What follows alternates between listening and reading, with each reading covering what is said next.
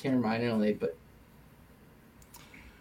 this is Printed and Pressed, a podcast by the team, the CHRILLCAST team, myself, and uh, the other two gentlemen below. One Andrew's of them gone. Is struggling with their camera. Yeah, he sucks. But you know what? You why don't you guys introduce yourselves? Go ahead, Andrew. You're on top. I'm Andrew, and I'm Will. And Andrew just gone. Just deal with it. It is what it is. All right. Um, screw it. We'll do it live. I didn't swear. I have two minutes. two, two minute counter. You just right? always are on top of this. It drives me crazy. All right. Uh, so tonight, what are we talking about? It's a book chosen by William. Yeah. All right. So we're, we read the book The Sea Wolves, A History of the Vikings. It is a chronological story depicting the Viking conquest of Ireland, Scotland, Wales, Great Britain, and also Russia, which I had no idea. And also their various exploits of just basically ransacking every coastline they could find. They North America, Africa, Italy. I had no idea they made it to Rome. They're not Rome the city, but to Rome. Rome, Rome the um, country. Mm. Yeah. Very cool. I knew that. Yeah. I had no idea. I like maybe like I'm the only one who didn't know. There's so much in this book where I was like, what? They did this? I guess what? a lot of my so sadly enough, a lot of my Vikings knowledge before this book came from maybe two or three books. One of them came was a your, fictional your, book. Your uh, ancestors, Christians. No, no, no, no. Listen, can I finish? Yeah. All right. No, no. My bulk of my Viking knowledge came from like two or three books. One of which was called The Sea Trolls, which is why I kept calling this book The Sea Trolls. It was like a fictional book about um, like a young Viking going to war, and mm-hmm. like it actually goes into how like the like religiously they believed. You know, the fight, dying in war was the best way to die, and blah blah blah yeah. blah. Going to Valhalla, so, Valhalla, on the back of the Valkyries. So this, the right. Sea Trolls. That was a book I read before this, um, and then Ken Follett actually did a book around the time the Vikings were invading the English territories, and that was a really big part of my knowledge of this too, because I had to look up a whole bunch of it to figure out what the heck he was talking about. You know, because they're like the Normans, and I'm like, what the heck are the Normans? Oh.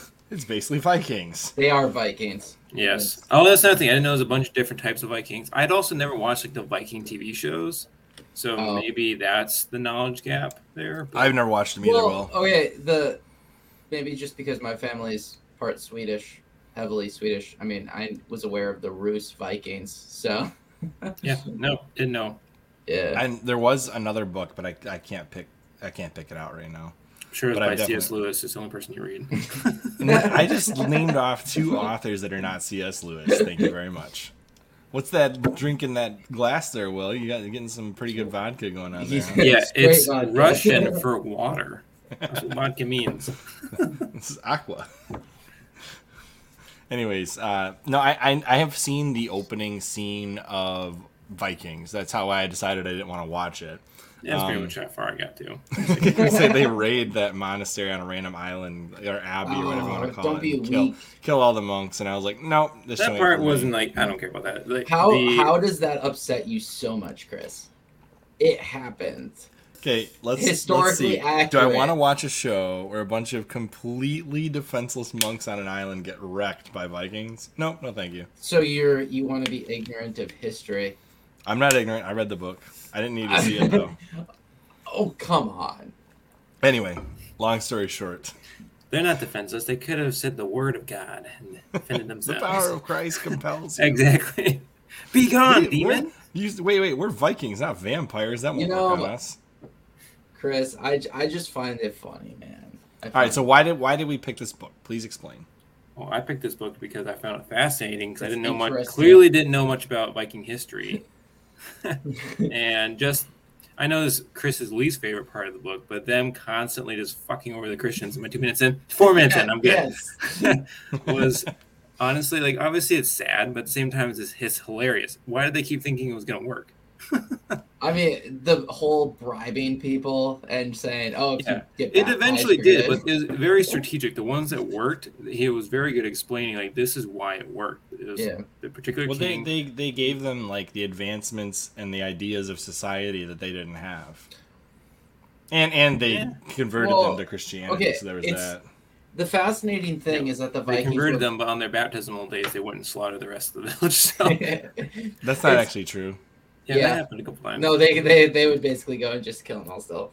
Oh. Um, it was funny because there were multiple that got bribed with Dan- with Danegeld still, and it was uh, they were found out to still be Christians already when they were yeah. told you had to be baptized. It's like, no, they're just Christian heathens. Like, well, actually, the one I found the most interesting was I was not aware how much of an impact they had on Ireland. Yeah. Oh, yeah, yeah. That was the one that blew my mind because I, I knew I pretty much knew most of the rest of, like, I had a general idea of the rest of it. Anyways. You mean when you learned that Ireland wasn't always a bunch of drunks?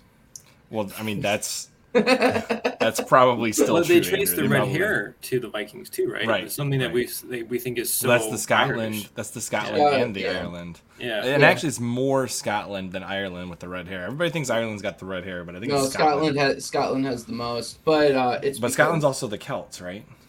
Yeah, I mean, so is Ireland, bro. Not as much. No, as they're both. No, they're Celtish, Celtic. They're both that. The, okay. Yeah, the so thing, the Picts. You did, you missed the part in this book where they said how the Vikings effectively eliminated the uh, ethnic competition of the. Different... No, there was still there was still Irish just like ancestors in Ireland. Remember, there there's the king that was still there. That okay, Chris, they may have they may have intermingled, but Chris, the Celts came from Ireland to Scotland. Oh, okay. And the Picts were effectively eliminated.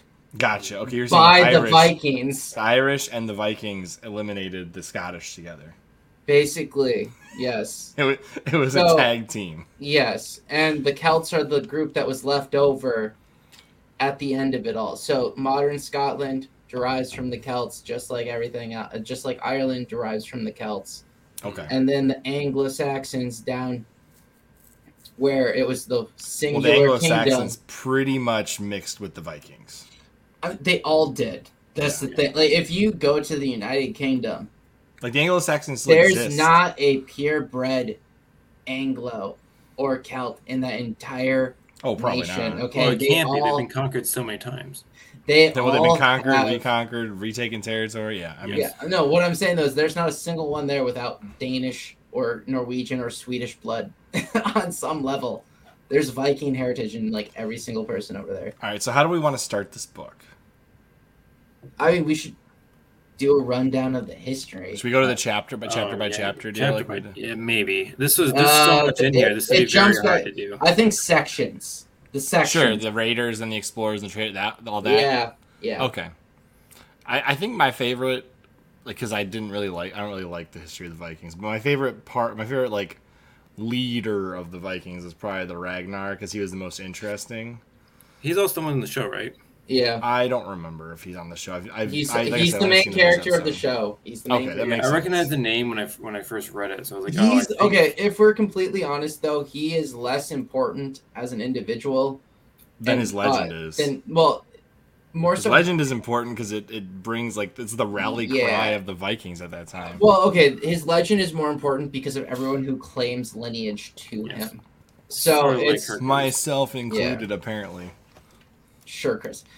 Um, hey, I'm not the one that wanted that. I just happened to be that way. Sure. Um, you, you're... Pl- For everyone out there, Chris is playing astrology for old for old guys. So for the elderly, for the elderly. for the elderly, he's looking he's looking up ancestry dot com. Yeah.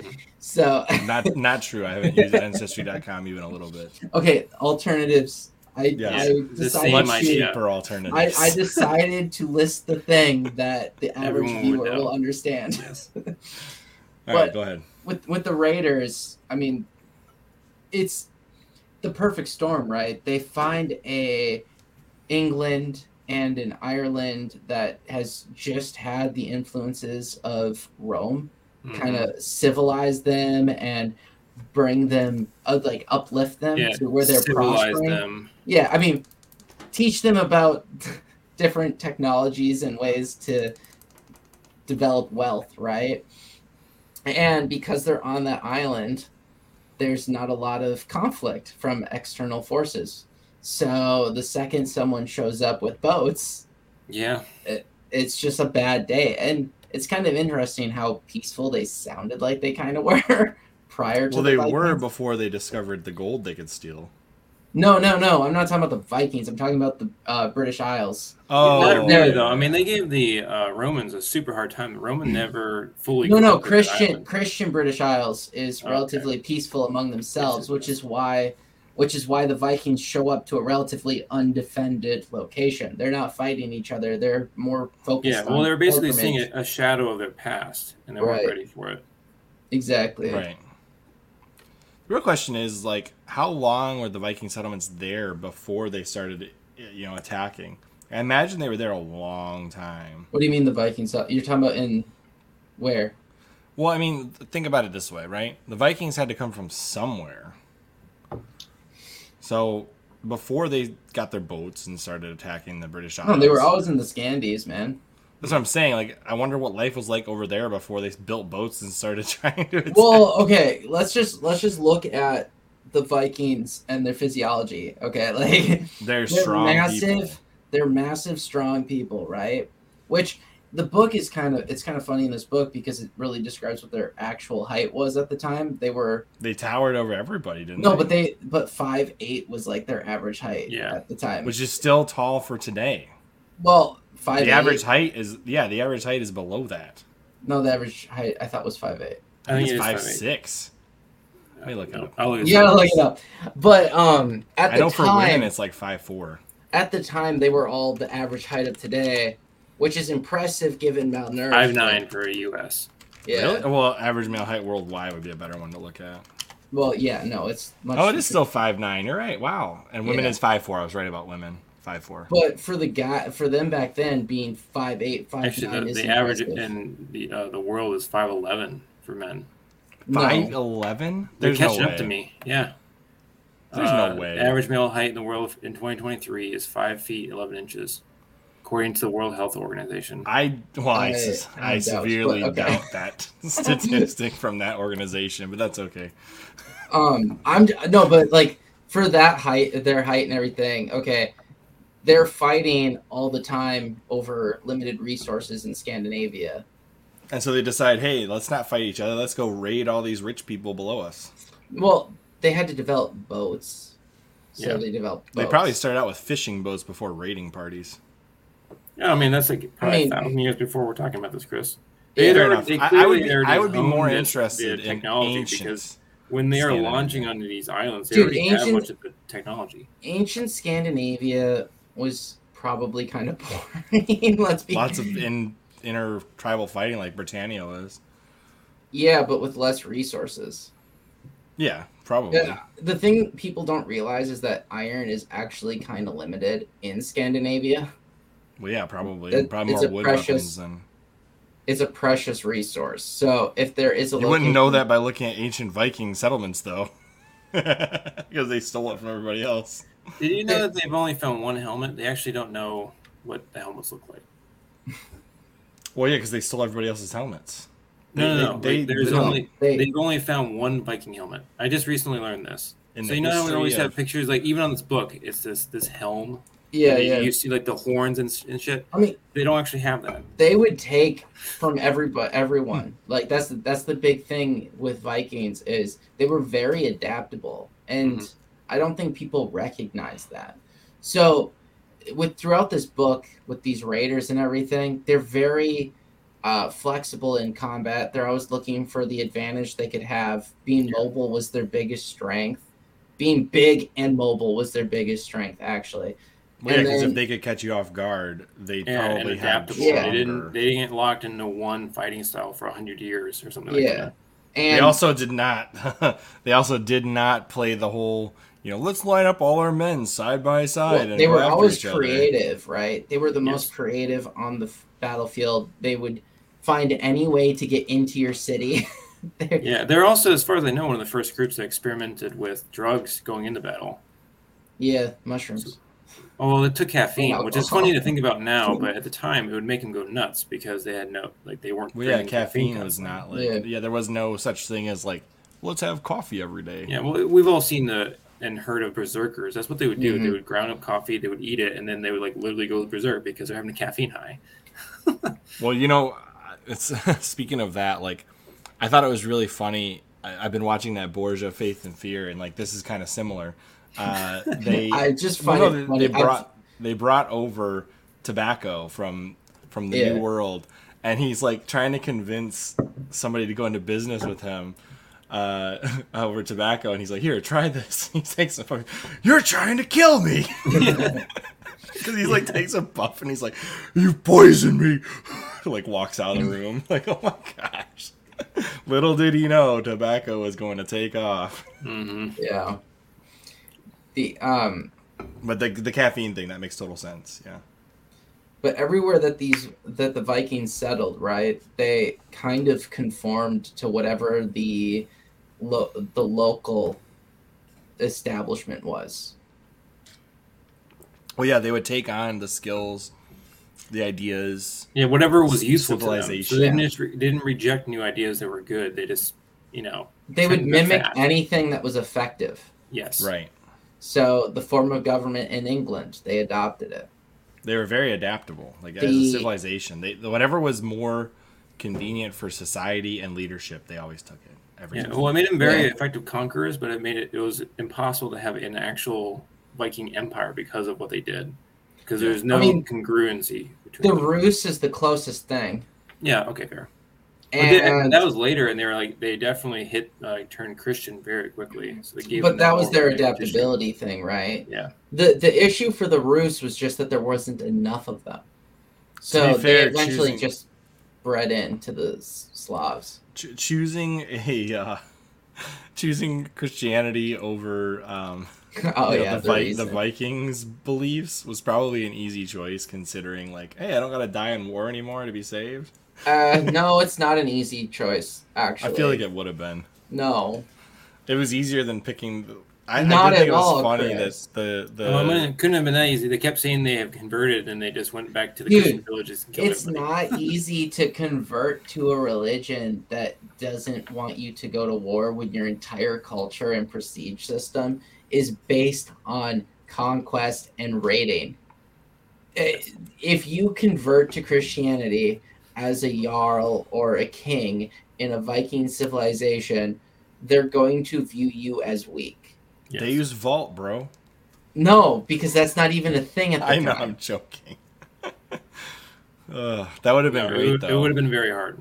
Yeah. How, how great would it have been if the, like that the... takes some legit courage, but also desire to change, like bring uniformity to your culture, right? Because the the whole reason a lot of them converted was they couldn't have that pantheon of a thousand different gods that everyone was expecting you to bow down to in some capacity.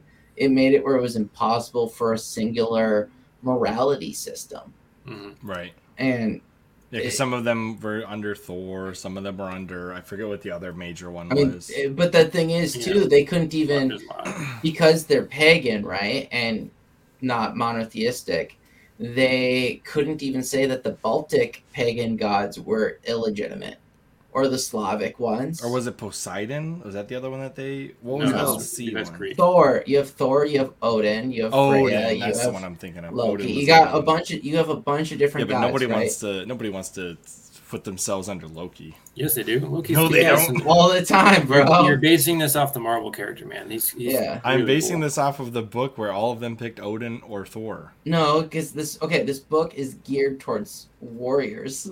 Yeah, fair enough. It, it, I mean, women loved Freya. Yes. I'm sure they did.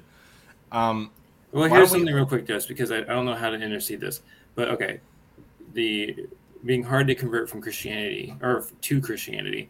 Something I found really interesting when I was going over um, the um, Norse mythology is, you know, so everyone knows that Christ gets crucified on the cross, and you can you can view that as, you know, God sacrificing himself to yeah. God. Okay. That's sort of that's sort of an interpretation of that scene. Well, in Norse mythology, Odin actually sacrifices himself to himself yeah. on a tree to gain more knowledge. And it just it is so funny to me that, that there's a parallel story like that in two very disparate. I think the real question is which story well, was first? Sacrifice is... You don't want to ask that question, Chris. Uh, well, you know, here's the thing. Like a lot of... um. A lot of mythological and different things, like, for example, let me just backtrack here yeah. since I'm here. For example, um, a lot of the plagues in Exodus are associated specifically with Egyptian gods on purpose to show that the God of the Hebrews was better than the God of the Egyptians. Yeah, they're also yeah. in Egypt at the For time. example, but in order to bridge the gap between like getting pagans to convert, um, it, it could also be that, you know, some of the things that happen in the New Testament or in the Old Testament, pick your pick, your pick, were parallels to things that were in their mythologies to make it easier for them to convert. Maybe maybe that was the thought process there. So it's not necessarily one happened before the other on purpose, or like one copied the other or mimicked the other. It could be that, you know, that that was specifically the act was chosen to resonate with the most amount of people.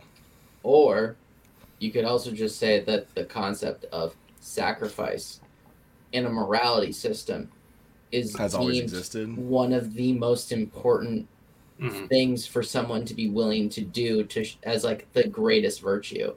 Yeah. So I think if you're talking about deities and what you're supposed to embody and emulate, being willing to sacrifice yourself for something greater than yourself, like knowledge or the community, your family, whatever it is, right? Yeah. That true. Is the greatest virtue one yes. could put in myth. So and that is something that, from what I understand, it's only something within the bounds of man. Like you, you won't see an animal society build up where like a whole bunch of animals lay down their lives for other animals in the same society. That just doesn't I mean, happen. When you look, okay, let's just look, do a brief thing on human history here, right? Myth for things that man, right, men are supposed to emulate. Always involves sacrificing yourself for the greater good in some aspect, because men are supposed to defend women. That's the only, that's like, that's one of the main reasons your tribe continues on. You can have one dude with the rest of the chicks in the tribe if you win the war and you'll still survive.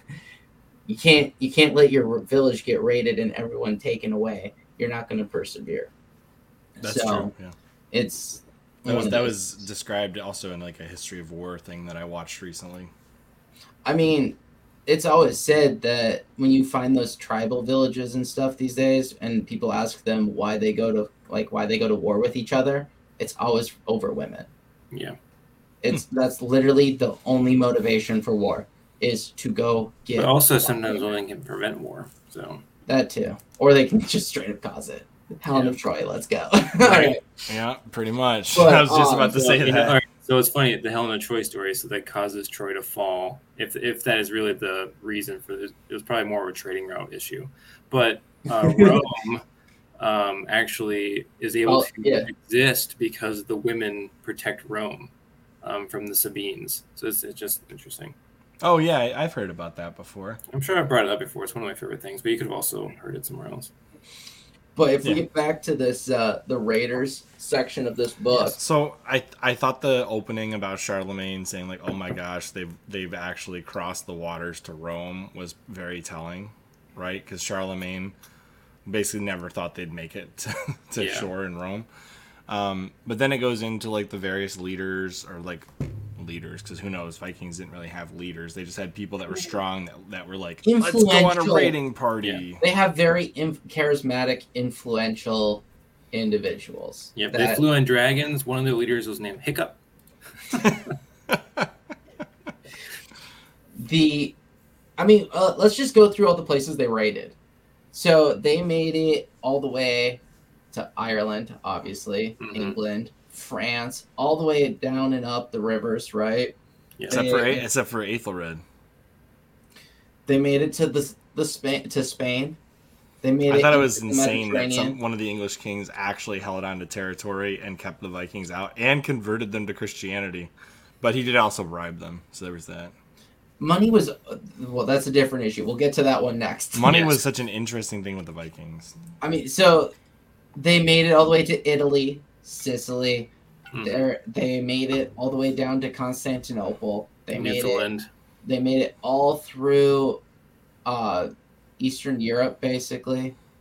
Down in, they went all the way to the Middle East with. Uh, well, that's more of the trading routes for mm-hmm. slaves and stuff, but Yeah, so, they, they sold so many later. Irish people into to slavery in the Middle East. Like, that's crazy.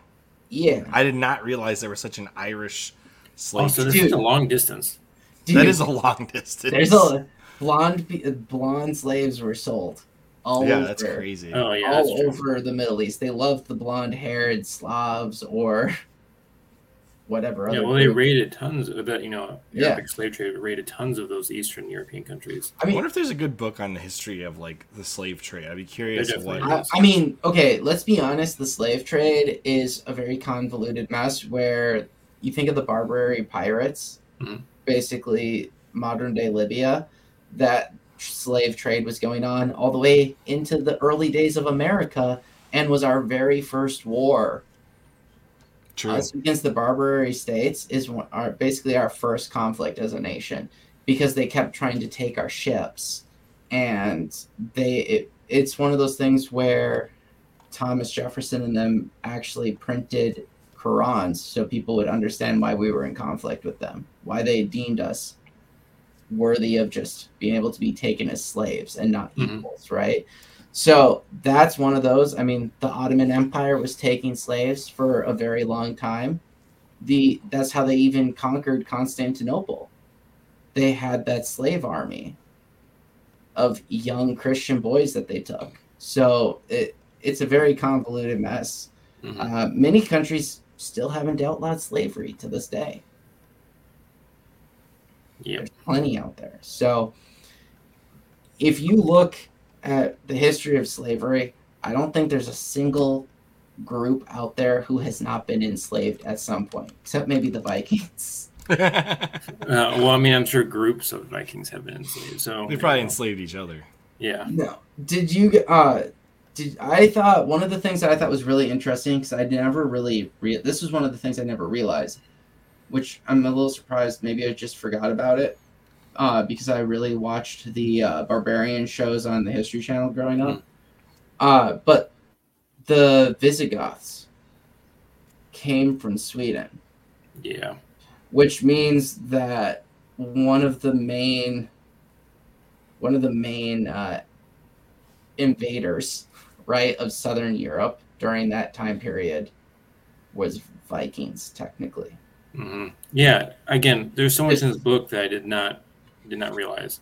It, it really brings into question what parts of Europe don't have a significant influence of Viking D N A. I don't I don't think there is a no. single European country that does not have a significant contribution of that, which explains why Europe is so difficult to, like, if you ever do twenty-three and me or mm-hmm. ancestry dot com, why they have this broadly northeastern Europe, uh, northwestern uh, European thing that's just, they can't mm-hmm. tell you what it is. They can't example. nail down the area yeah. that D N A comes from. Yeah, because it's because based, it's so widespread. Yeah, because it's probably Viking.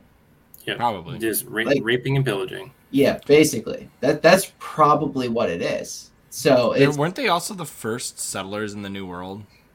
Well, they're no. the first ones to make it. To you Canada. mean like Europeans? Are you, if you're saying Europeans, then yes. Yeah, that's what I mean. Well, actually, wait, no, technically well, yeah, not. Okay, but recognize. Technically not. Yeah. Um, I mean, there's there's evidence of cavemen from Europe making it over there. Yes. So uh, early Dramatic Clovis and okay. stuff. But as far as modern modern quotations era first explorers of it, yes. Yes. Written and they history. didn't like it. Well, no, they did like it. The problem no, is they, they just like turned around. I don't no, understand. No, they liked it. The problem is he got stuck at home because his father died. Yes. That's crazy. That's like He's just willing to abandon he was willing to abandon going back to Vinland, which because they found all those berries to make wine with, right? Mm-hmm. He's willing to give all that up for Greenland because his father died and he inherited running the colony of Greenland. It's just like, you know what? I would just say let's move. Let's move the whole freaking colony to Canada because yeah. that's where they were, right? It's just like, how stupid can you be? Well, imagine if they stayed and like they actually created like a real trade route to that colony and then they started going right. south along the coast. How different life would be right now. Right. I mean, let's be honest, Vikings would have thrived in North America. Yes. An actual well, th- there's a, there's rumors that the Vikings made it to the west side of North America. Have you I heard mean, about there's that before? There's plenty of rune stones that make it where some of them made it to um, California, Minnesota, supposedly, yeah, or at oh, the very really? least they traded with. No, there, there's rune stones for land like that um, were land claims in mm-hmm. Minnesota that people have found. So there is evidence. There's well, there was rumors of a Viking ship, and there's even like a, a recording of somebody saying it was in their farm property well, at one point. Th- there's one of the Native American tribes in Canada literally has a flag that is the inverse of one of the Viking flags. Like their okay. their tribal flag is the exact inverse. So well, they it, what, what they what they had in in the California, there was like a basin area in California. It was like way up in a bay in Cal. I, I'd have to look it I up mean, again. But there's there's people who claim but, that Vikings made it to China, Chris. I mean, I wouldn't be that surprised actually at this point. I, like the, no, the, amount of, the amount of conquering and pillaging they did. Yeah, I mean. They could have gone anywhere. There's there's legends about Vikings making it to South America. Yes. Th- there's this a whole a legend question. about it. Did the Silk Road exist at this time? Yes. So, I mean, I'm sure they made it to China then. Yeah. Follow the trade posts. Yeah. Yeah. No, I mean, they found, like, they've found, like, mummies of Vikings, like tall ginger people in in China. So there's there's plenty of evidence to say that the Vikings have gone all over, but the more controversial ones are the ones where it's like, oh, there's legends of this king. This Clearly, the Vikings were just South the America. continuation of the of Genghis Khan and his men. No, I'm joking. No, well, what did that? You know that book that uh, uh, I think you guys read it as well. It was um, Fingerprints of the Gods. I haven't read I have it, not read it, no. I've I watched a lot it. of his programming. You though. definitely should read it. Um, so there's this whole, all these legends about these tall white people that came and like talked to the yeah. like native people in South America. Yeah. And like, who the hell are these people? It's the Vikings. It has to be, yeah. It has to be. Probably With the big like, beards. It's yeah, no, yeah. They did, the way that they're described is like, it's just like the stereotypical European, which is a Viking. yeah, I mean, if, if you look at, no, I mean, stereotypical modern European would be the height of a Viking. Yes. Like, I don't know. Paul. I'm still I'm I still have some thoughts about ancient North America containing some serious civilization before the floods that occurred in North America. I mean, I, I think mean, they had people before the okay, Chris, glacial floods, if that's what you're saying. Chris, yes. if you're okay. The giant ice shelf that was there Chris, for a long time. Chris, in Michigan, in the Upper Peninsula, They yeah, you're found, telling me about the copper mines. No, not well. Yes, the copper mines, but the so they believe that helped fuel the Bronze Age for right. one. But more important than that, farmers in the Upper Peninsula of Michigan literally found a Minoan script tablet before anyone knew what the hell Minoan script was. Okay, so it's not fake. It's not counterfeit or anything like that. The Mino- There's literal evidence that the Minoans, all the way from Crete, a Greek island, made it to the Upper Peninsula of Michigan. Yeah, or at the very least, there was a trade route, which is just as or, fascinating. Or there was a trade route that brought copper between yes. the two. Because what's the only reason you would be in Michi- in the Upper Peninsula of Michigan for? It's the fact that it has the purest copper in the entire world. Okay, so it, there's clearly evidence to support the Bronze Age theories. And that the Minoans had some relationship with North America. So Vikings, that's a lot less far-fetched. like, well, yeah. significantly less far-fetched since we know they made it to North America. In and more than were, one case. And they were playing around in Greenland. And then, but let's let's talk about the really stupid sibling of Leif Erikson, okay? His sister... Ranch. Ranch? Did you say I ranch? Said branch. I said what?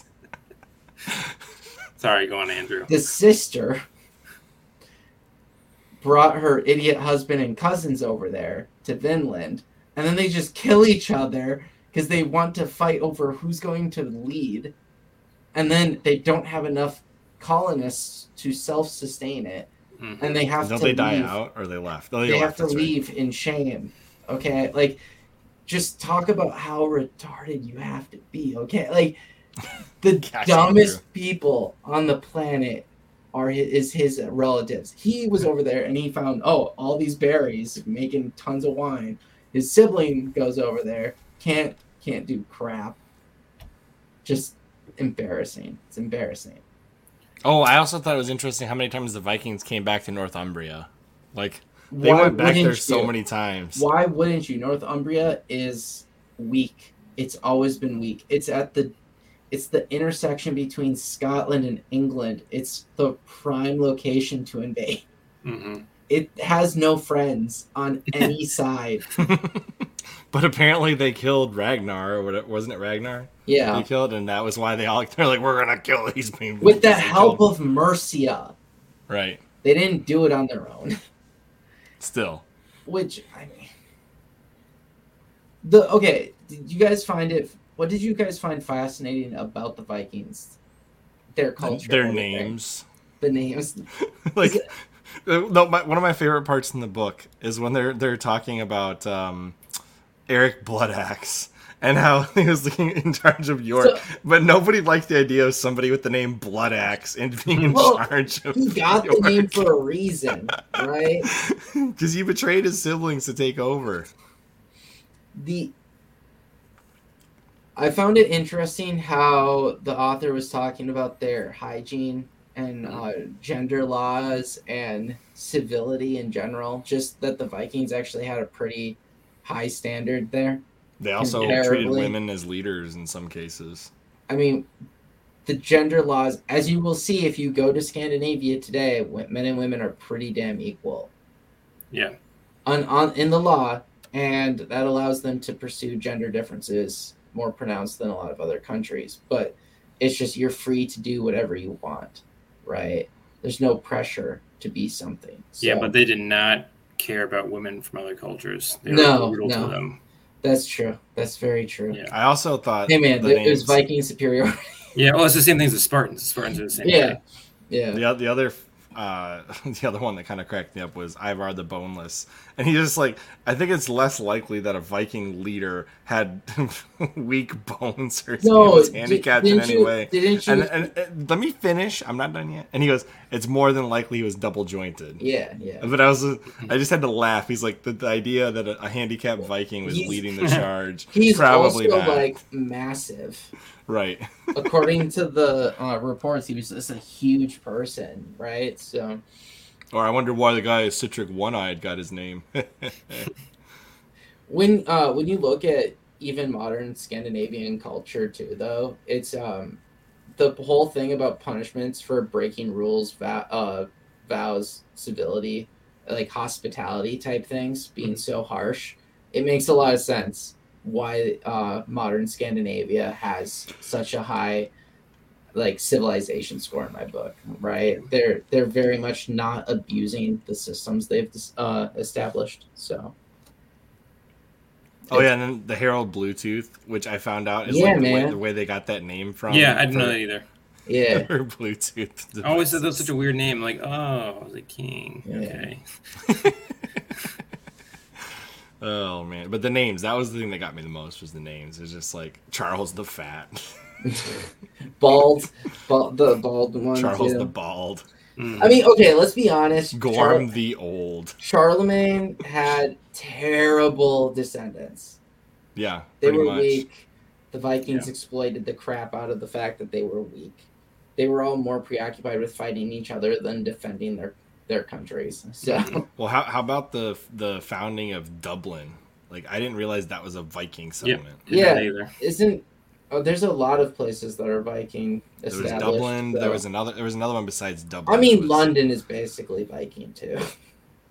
Uh, not Constantinople, obviously. Cork. Um, I'm pretty sure Cork. Uh, was Frisia. Viking. Oh yeah, Cork. You are correct on that one. Greenland, um, Lindisfarne, or maybe not Lindisfarne. Uh, Ionia. Nope, that's not either. Which which one am I thinking of now?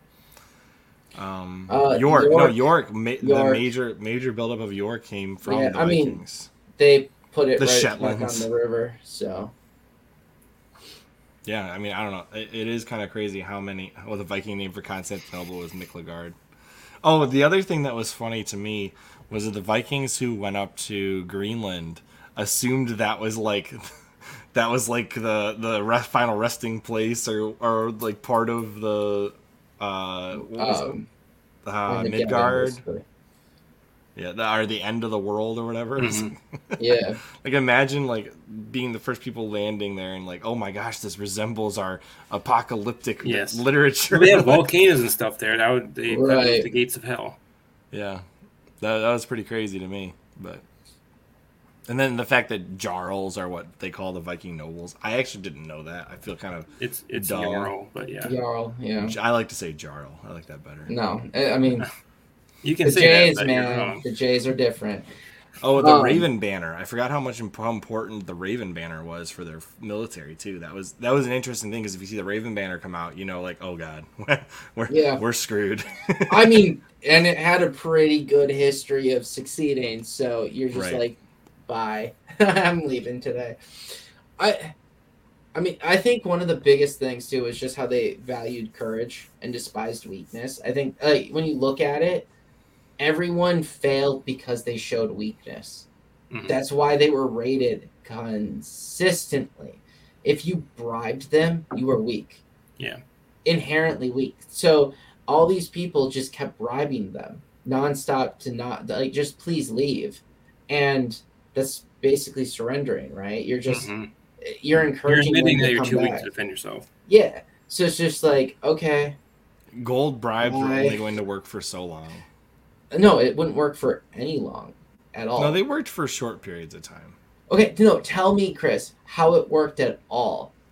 I mean, it didn't. It just flat explain, out. Explain, yeah, explain, no, explain. You're not wrong. Explain to me how, okay, we're just, all you're doing is expediting the process of being raided. You're doing the raiding for them. That's all a bribe is, right?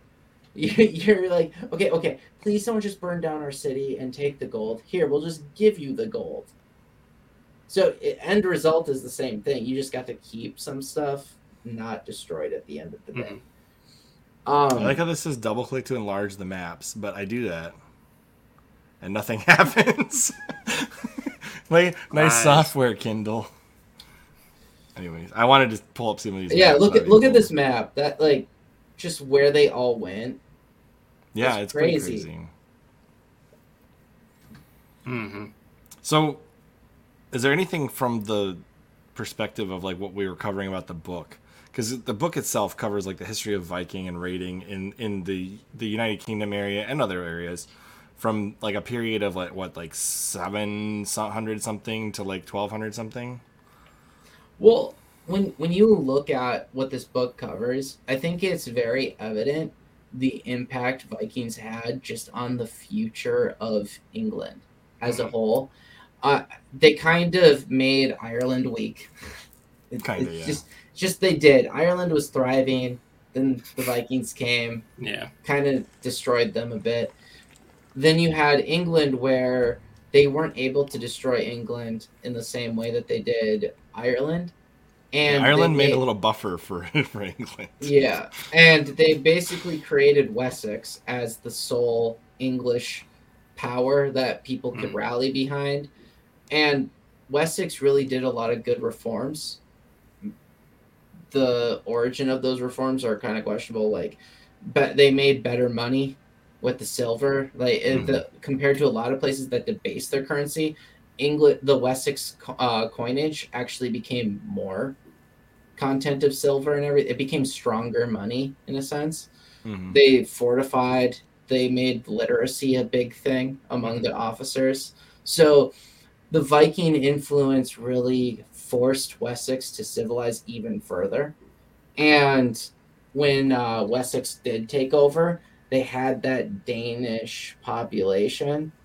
And the, even in Scotland, you had that Viking population. So the modern imperial British Empire might not ever have existed without that because mm-hmm. the Vikings brought the shipbuilding and seafaring like spirit to Britannia. In reality, like it was adapt or die. Like English right. culture was going to adapt or it was going to die. But but when you think about it, the Vikings adapting and perfectly assimilating into Britannia as a concept too was was massive for the future of England, because the British had literally no reason to leave the island mm-hmm. without that Viking influence bringing shipbuilding. Like the future yeah. of shipbuilding and the navy that England eventually did develop might not have happened in the yeah, same well, they, way. They were tired of getting invaded all the time. So like, you know what? Right. We're going to invade everybody else. Right. So so the way that they eventually, you know, the England, the British Empire never had the sun set on it, right? the, that's that's probably because of the Is Vikings. This sorry, this is only sort of related. Is this the book that talks about how the Roman um, governors who always like were watching like was always stationed in Britain would always leave and try to become the emperor? I don't, I don't think remember so. that being in this. No, story. It's not brought in this. Okay. For whatever reason, everyone who gets assigned to be governor of Britain, like they put down the rebellions, they end up doing really well, decide that they are like, should be emperor. They leave with their army, and then Britain just falls again. Yeah, because they it sounds like a different the, book. It's yeah, a different entirely. book, but they get sick of the rain. Well, that's the that's yeah. the problem. Yeah, the land of perpetual gray skies. Yeah, that's what happened. The uh, Vikings made it to Michigan. They're like, yeah, fuck this. We'll take the copper and leave. See ya. Yeah. Also, though, the Vikings just the way that they they uh, governed themselves, like the way they valued freedom of speech mm-hmm. act and action, just that probably led to the Magna Carta too. Just yeah, conceptually, that value of freedom. So everything that we probably inherited in the United States kind of stems from that Viking influence in England. It's a whole different way of viewing it. It you're probably not wrong about that, because I, yeah, I don't, don't downplay know. Rome, though, because they'd already been conquered by Rome at this point. Yeah, Rome, Rome and the Vi- really Britain just spent their whole early... It's just the intermingling of the Roman rape and then the Viking rape and the British women. It's like just this nice mixing pot. Okay, cultural Sorry. Darwinism. Cur- yeah, Chris Cur- keeps bringing up all his heritage. It's like, you know how that happened, right? Yeah, no, yeah, yeah, yeah. You did not me. descend from like this great Viking family. It's like, no, you, you're raped. I'm aware, Will, that it did not happen peacefully. Oh my gosh. Probably in those monasteries that you're so upset about being raided. Well, there's a reason why I don't want to watch the Vikings. Oh, dude, it's not that... I mean, okay, I'm still... surprised that you get so upset by that. I'm just a little bit surprised. You know it happened. So? It doesn't mean I gotta watch it. Who cares? Did, did you, like... Do you, okay, but who's gonna force somebody to watch, like... Here, let me put some unpleasant I, I program on is, for you. No, I guess my question is, what's so bad about watching it? Like, what's so wrong about seeing the brutality... and being like, dang, that was a terrible thing. But I don't need to watch it. Like, I know what happened. Why yeah, would you, I watch it? You that? see other brutality. I guess is, that's what Andrew's getting at. Like, you, you see other I movies that have worse I don't stuff. really watch. I don't really watch a lot. I, I get, of, okay, Chris. I, I guess, skip every torture scene in like shows I've watched. Okay, every single Chris. One. I guess it's one of those things where it's like, if you've never seen it, you're kind of. I don't know. I feel like it's. You're hiding from it. It feels like you're hiding from it. I, I have spent half my life not hiding from that kind of stuff, and now I'm like, you know what? I don't need to watch that anymore. I just I don't think you can really appreciate the brutality unless you see a depiction of it. Look, I definitely don't need to see the Pope's Pair. I skipped that scene immediately. Don't need to see that one. I mean, you don't see anything. You know what? What was funny was after that scene, and I skipped it. Something. Gosh, there was a clip that came up on I don't know, Instagram or YouTube. This is the Borgias' Faith and Fear yeah. that you're, he's referring to. Let me let me finish what I'm saying though. Like after I skipped that clip, literally Instagram decided to pull up a reel where a guy goes, "I'm here to help my constipated friends out," and it was like this device that goes, and I was like, "Nope, ain't watching that either." Nope. So let's let's uh, let's move on in this. Yeah. The the. the Just to recap, the Vikings were very successful in raiding basically everywhere in Western Europe. Everywhere.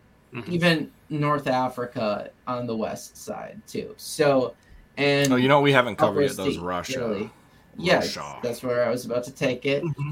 And while the Danes and Norwegians were doing that, and also in the meantime exploring to find the Shetland Islands, mm-hmm. uh, Iceland, Greenland, North America, they didn't really discover anything else, right? So going e- east was the Swedish, mm-hmm.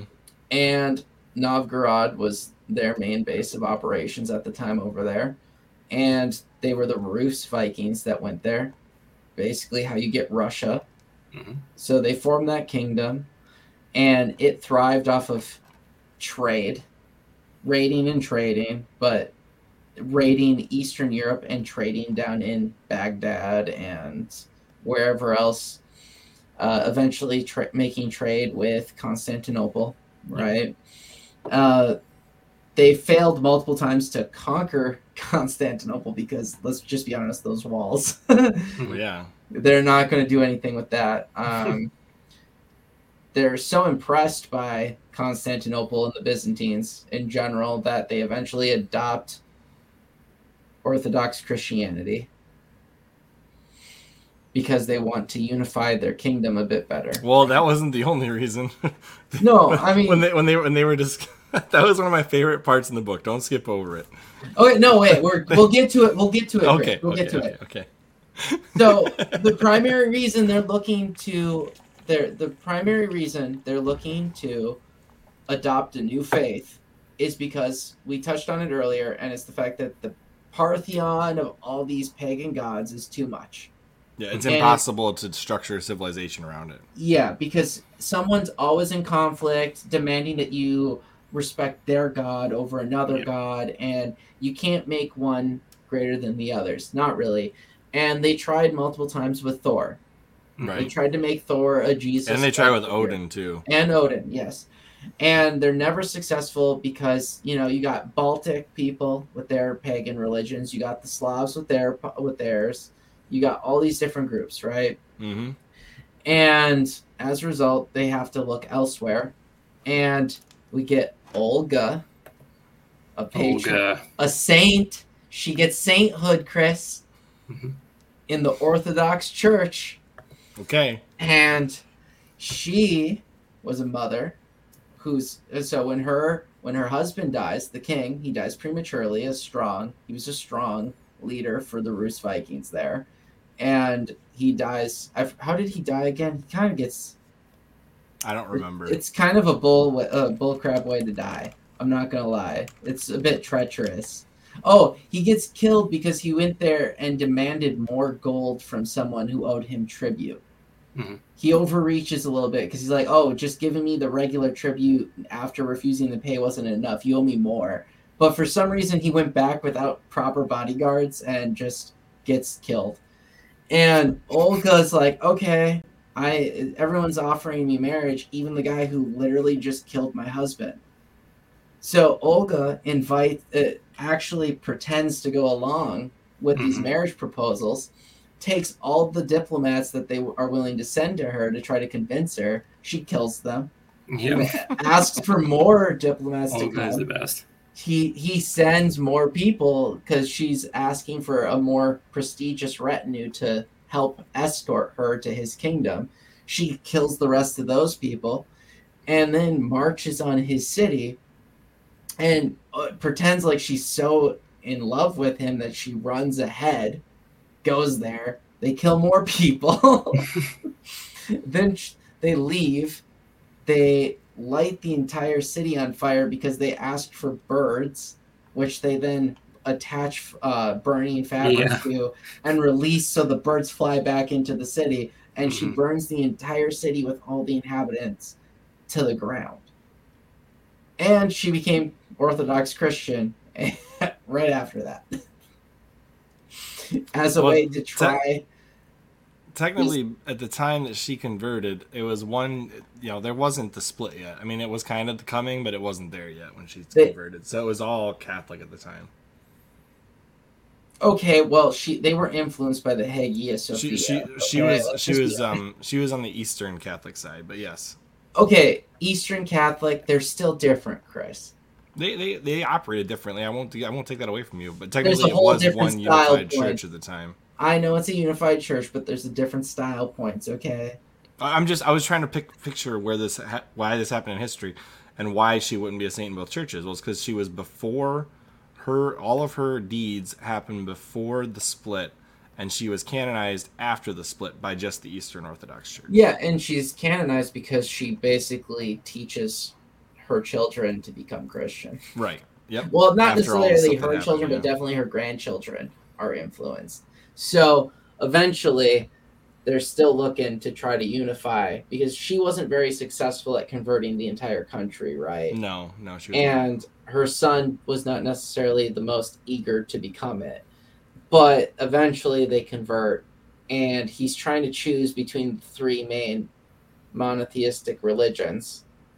And Christianity is what he chose because he wanted to still eat pork. He wanted to still drink alcohol. And he didn't want to be circumcised. And he didn't want to be circumcised. That was yes. my favorite part. He's like, well, two out of the three religions I could pick require circumcision at the time.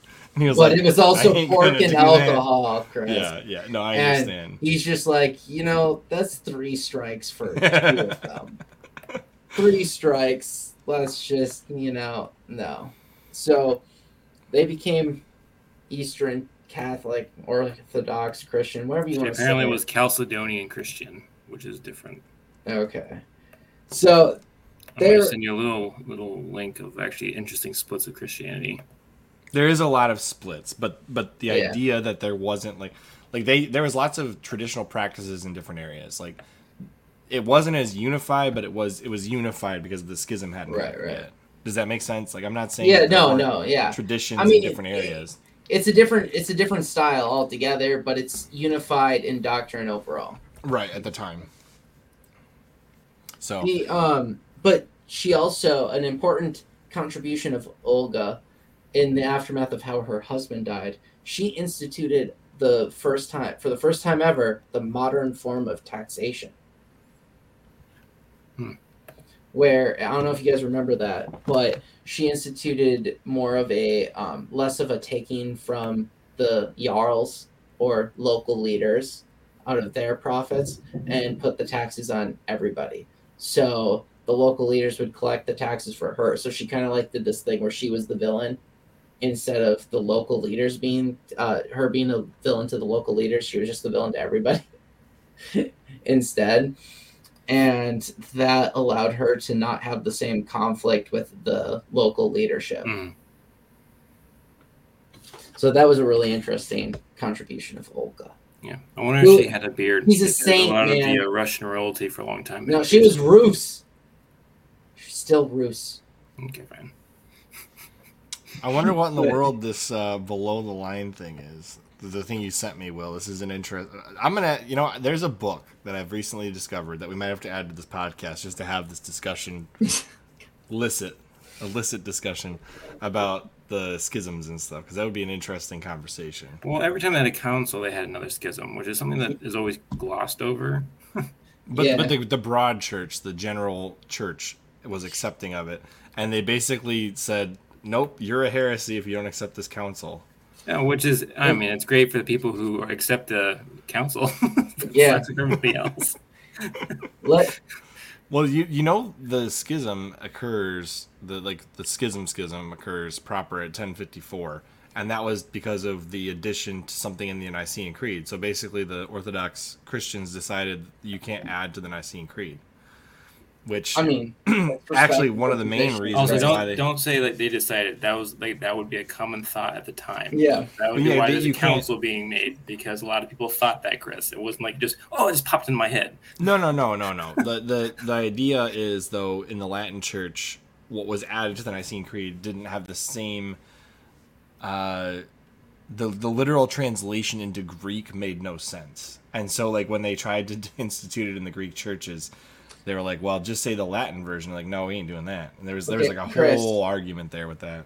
Chris, I just want to point out that when you add something to something, people always will question the legitimacy of adding something. Yes. Well, the reason it, why wasn't it included made... in the beginning?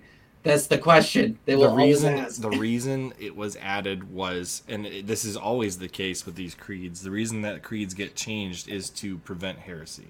So, like, at the time, there was a big By saying it's no longer on. heresy. No, no, no, no, no, no, no. So, like, the Arian heresy came back multiple times, and this time with a vengeance. And, like, I think there was that one. There was Nestorianism. I've done a lot of research on this stuff. There was a lot of heresies going on, and one of them was that, like, the Father and the Son were not equal in the Trinitarian formula. If you don't know what that is, like, Father, Son, Holy Spirit deal. Yeah, yeah. Um, and so they added to the creed what's called the Filioque, which is a Latin term that they added Father, Son, and the the Holy Spirit is, I don't know, it was something along the lines, the Holy yeah. Spirit is through the Son and the Father, not just the Father. And that, that was what the Greek Orthodox Church had an issue with. Because it wasn't in the creed, not because they disagreed with the idea of it.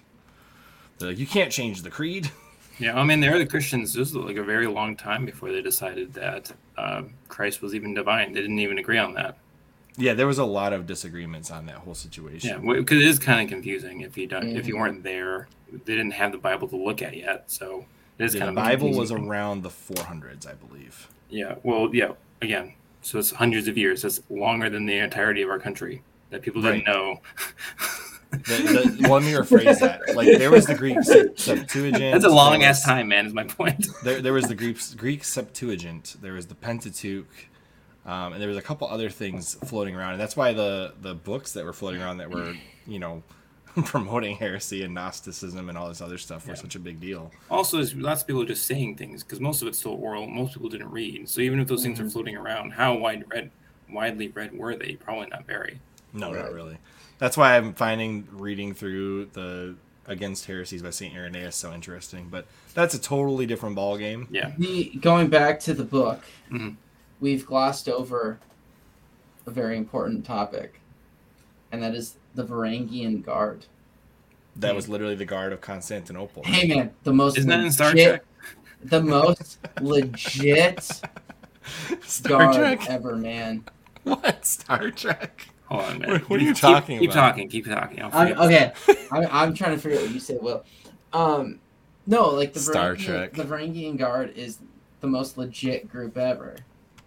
Just Constantinople's just like, hey, let's let's just hire, let's hire the Vikings, Vikings, make them our mercenary group, and then they effectively helped Constantinople conquer a bunch of locations again.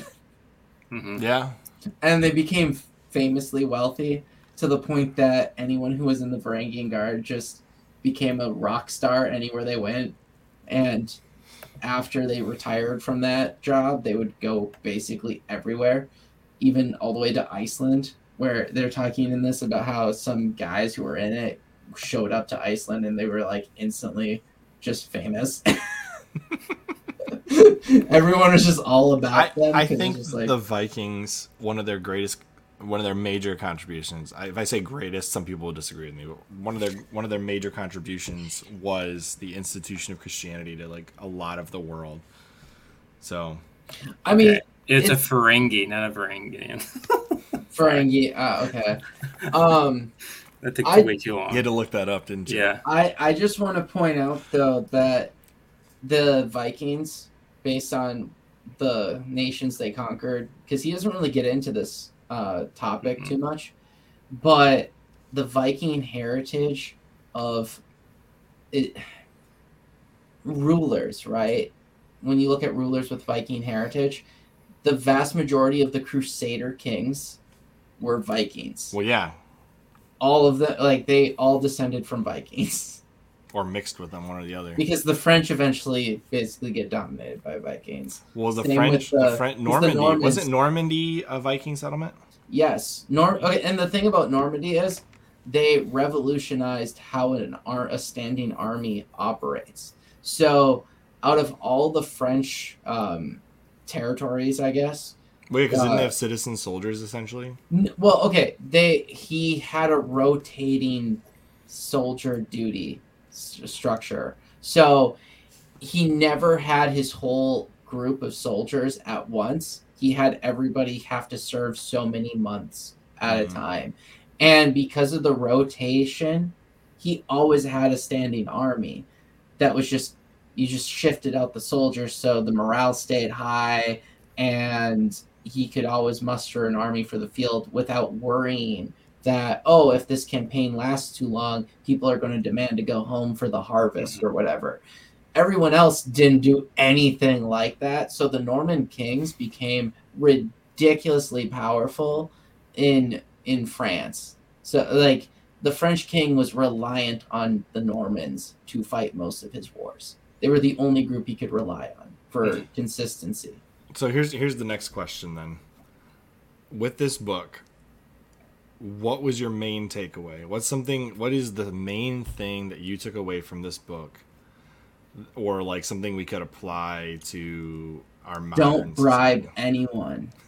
Don't pay the mafia for protection. Don't yeah. pay. What what bribe. Is the U S doing right now? Giving you know money to. Yeah, don't don't pay for friendship. It doesn't work. No. Uh, but also, wait, it that... doesn't? You guys show up every week. No, you wait a minute, me. Andrew's getting paid? Yeah, you don't pay me shit. No, um, Chris. As ironic as it sounds, Vikings are model immigrants.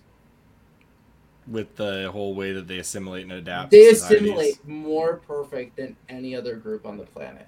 You just had to deal with. You just had to show enough strength that they stopped raiding you, and you anyone, just had to beat them back a few times. Yeah. You, no, you just had to show enough strength that they. You just had to let like you. your your peasants die. Yeah, you had to, like, pin them down like a toddler, like let them get all angry, and then they wear I mean, out. Okay, okay. Seriously though, seriously, look look at England. Even the Danes that lived there were sick of Vikings invading and raiding. Yeah. And all the conflict. Yeah, that right? was that was the funny part, the Eric Bloodaxe thing where he takes over York, and they're like, "No, get yeah. out of here." Yeah, so we like, like this place better than the yeah. Viking sounds. No, like that's the thing where the Vikings were they were very much a group that was willing. If you showed them better ideas, that your your ideas were stronger than theirs, mm-hmm. they were the first group to just champion whatever the heck that was. Mm-hmm. Look at look at from Russia. To Greenland, right? All, every single location completely different. Every single one was completely different. Yeah. Because they adopted whatever the local custom was. Local governance, if it was better than their own. What are you what is your weird face? Yeah, what is happening? We got a weird comment. I'll I'll let you guys look at it. I'll I'll, I'll put the link into the, the thing. It's what? on it's on Rumble, so you can only imagine. Oh, okay. But they they literally would take whatever the best thing was wherever wherever they were. So, anyways, uh, I would agree with you, Andrew. I think one of the main main takeaways I got was the enemy of my enemy is my friend. No, right? That's not but true. But in the case of the Vikings, that's not true.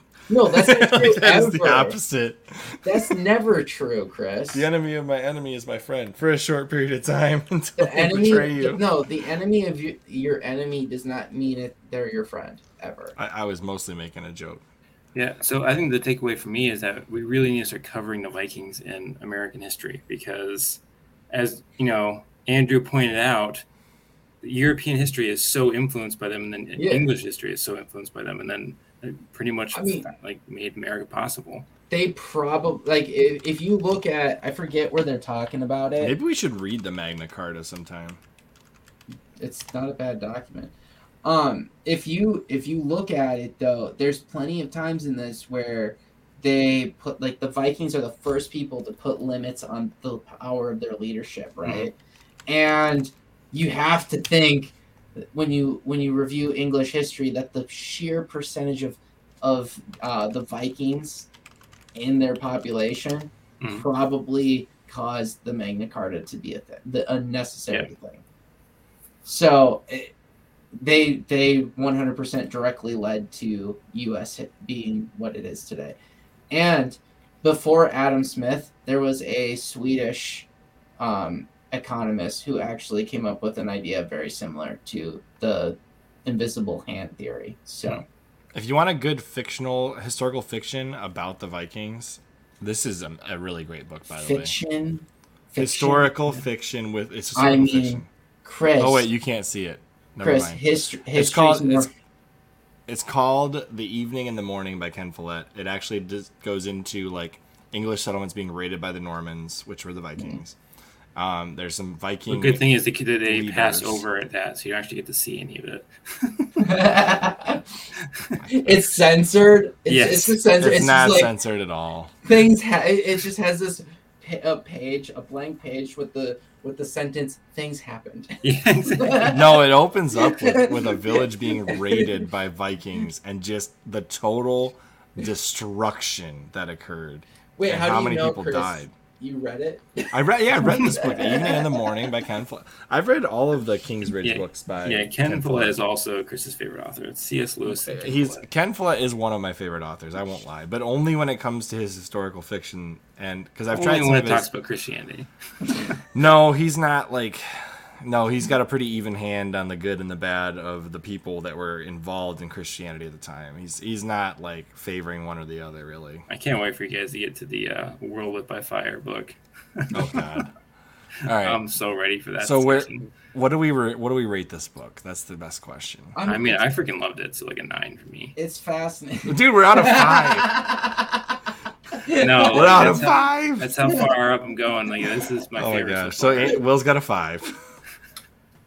Oh gosh! Andrew. I go like a four and a half. That way, it's like, oh you know. My goodness! I mean, I was it, from the pure historical perspective and like how much information it covers in such a short amount of reading. I was gonna give it a five. I think this is like one of those books that's like, wow, you could just read this and you would learn a lot. And the narrative is well paced. There's yeah, no it's like, not boring. It doesn't really read like a history book. I think I think a lot of people are very ignorant to this history. And the pers- uh, just the perspective, uh, when you count in the raiding, the slavery, the different, like how far they actually did go. Um, I would definitely give it four point five. There's some sections that are a little repetitive. Um, when he jumps between raiders, explorers, traders, and homelands, he's kind of doubling back sometimes, so um, that's why I go with a four point five instead of a five. Yeah. But it's a fantastic book. Yeah.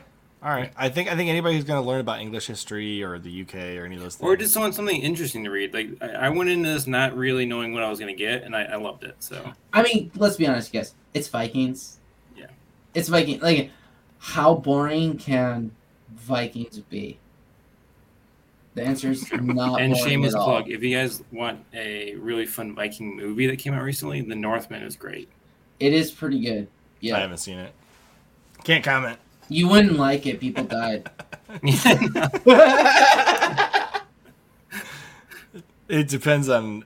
Never mind. Long story short, I might consider watching it. Who knows? But all right.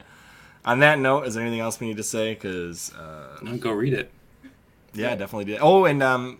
subscribe to Printed and Pressed, the new channel. Yeah. I'm slowly migrating everything over there, and within the next two weeks, probably the Narnia Chronicles will still be on. The last one will be on CHRILLCAST, but then everything will be moved over before the following book. Like it. All right. As always, I'm Chris.